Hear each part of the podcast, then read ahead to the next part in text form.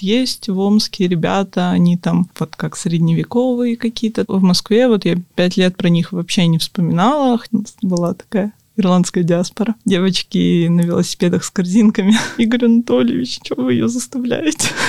А что вас именно интересует? М-м, я не помню. Просто сердечко трепещет. Лицо птички. Хочешь пошутить про четверга?